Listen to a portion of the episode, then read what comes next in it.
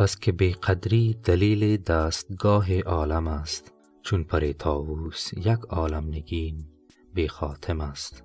در اینجا حضرت بیدل از دست جهان می نالد. شکوه می کند و می گوید.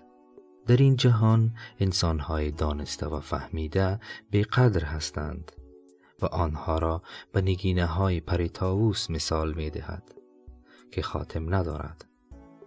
خاتم انگشتری را می گویند که بالای آن نگین چسب زده می شود نگین وقت بالای انگشتر چسب زده شود چون جایش همان جا است زیبا جلوه می کند و هدف بدل این است که انسانهای فهمیده در اجتماع جای مناسب ندارند. قدر نمی شوند و خریدار ندارند. در این بیت حضرت بدل بی قدری بی خاتم دلیل دستگاه عالم پر تاووس با یک عالم نگین را با تشبیهات بسیار شیوا و نمایش گذاشته است.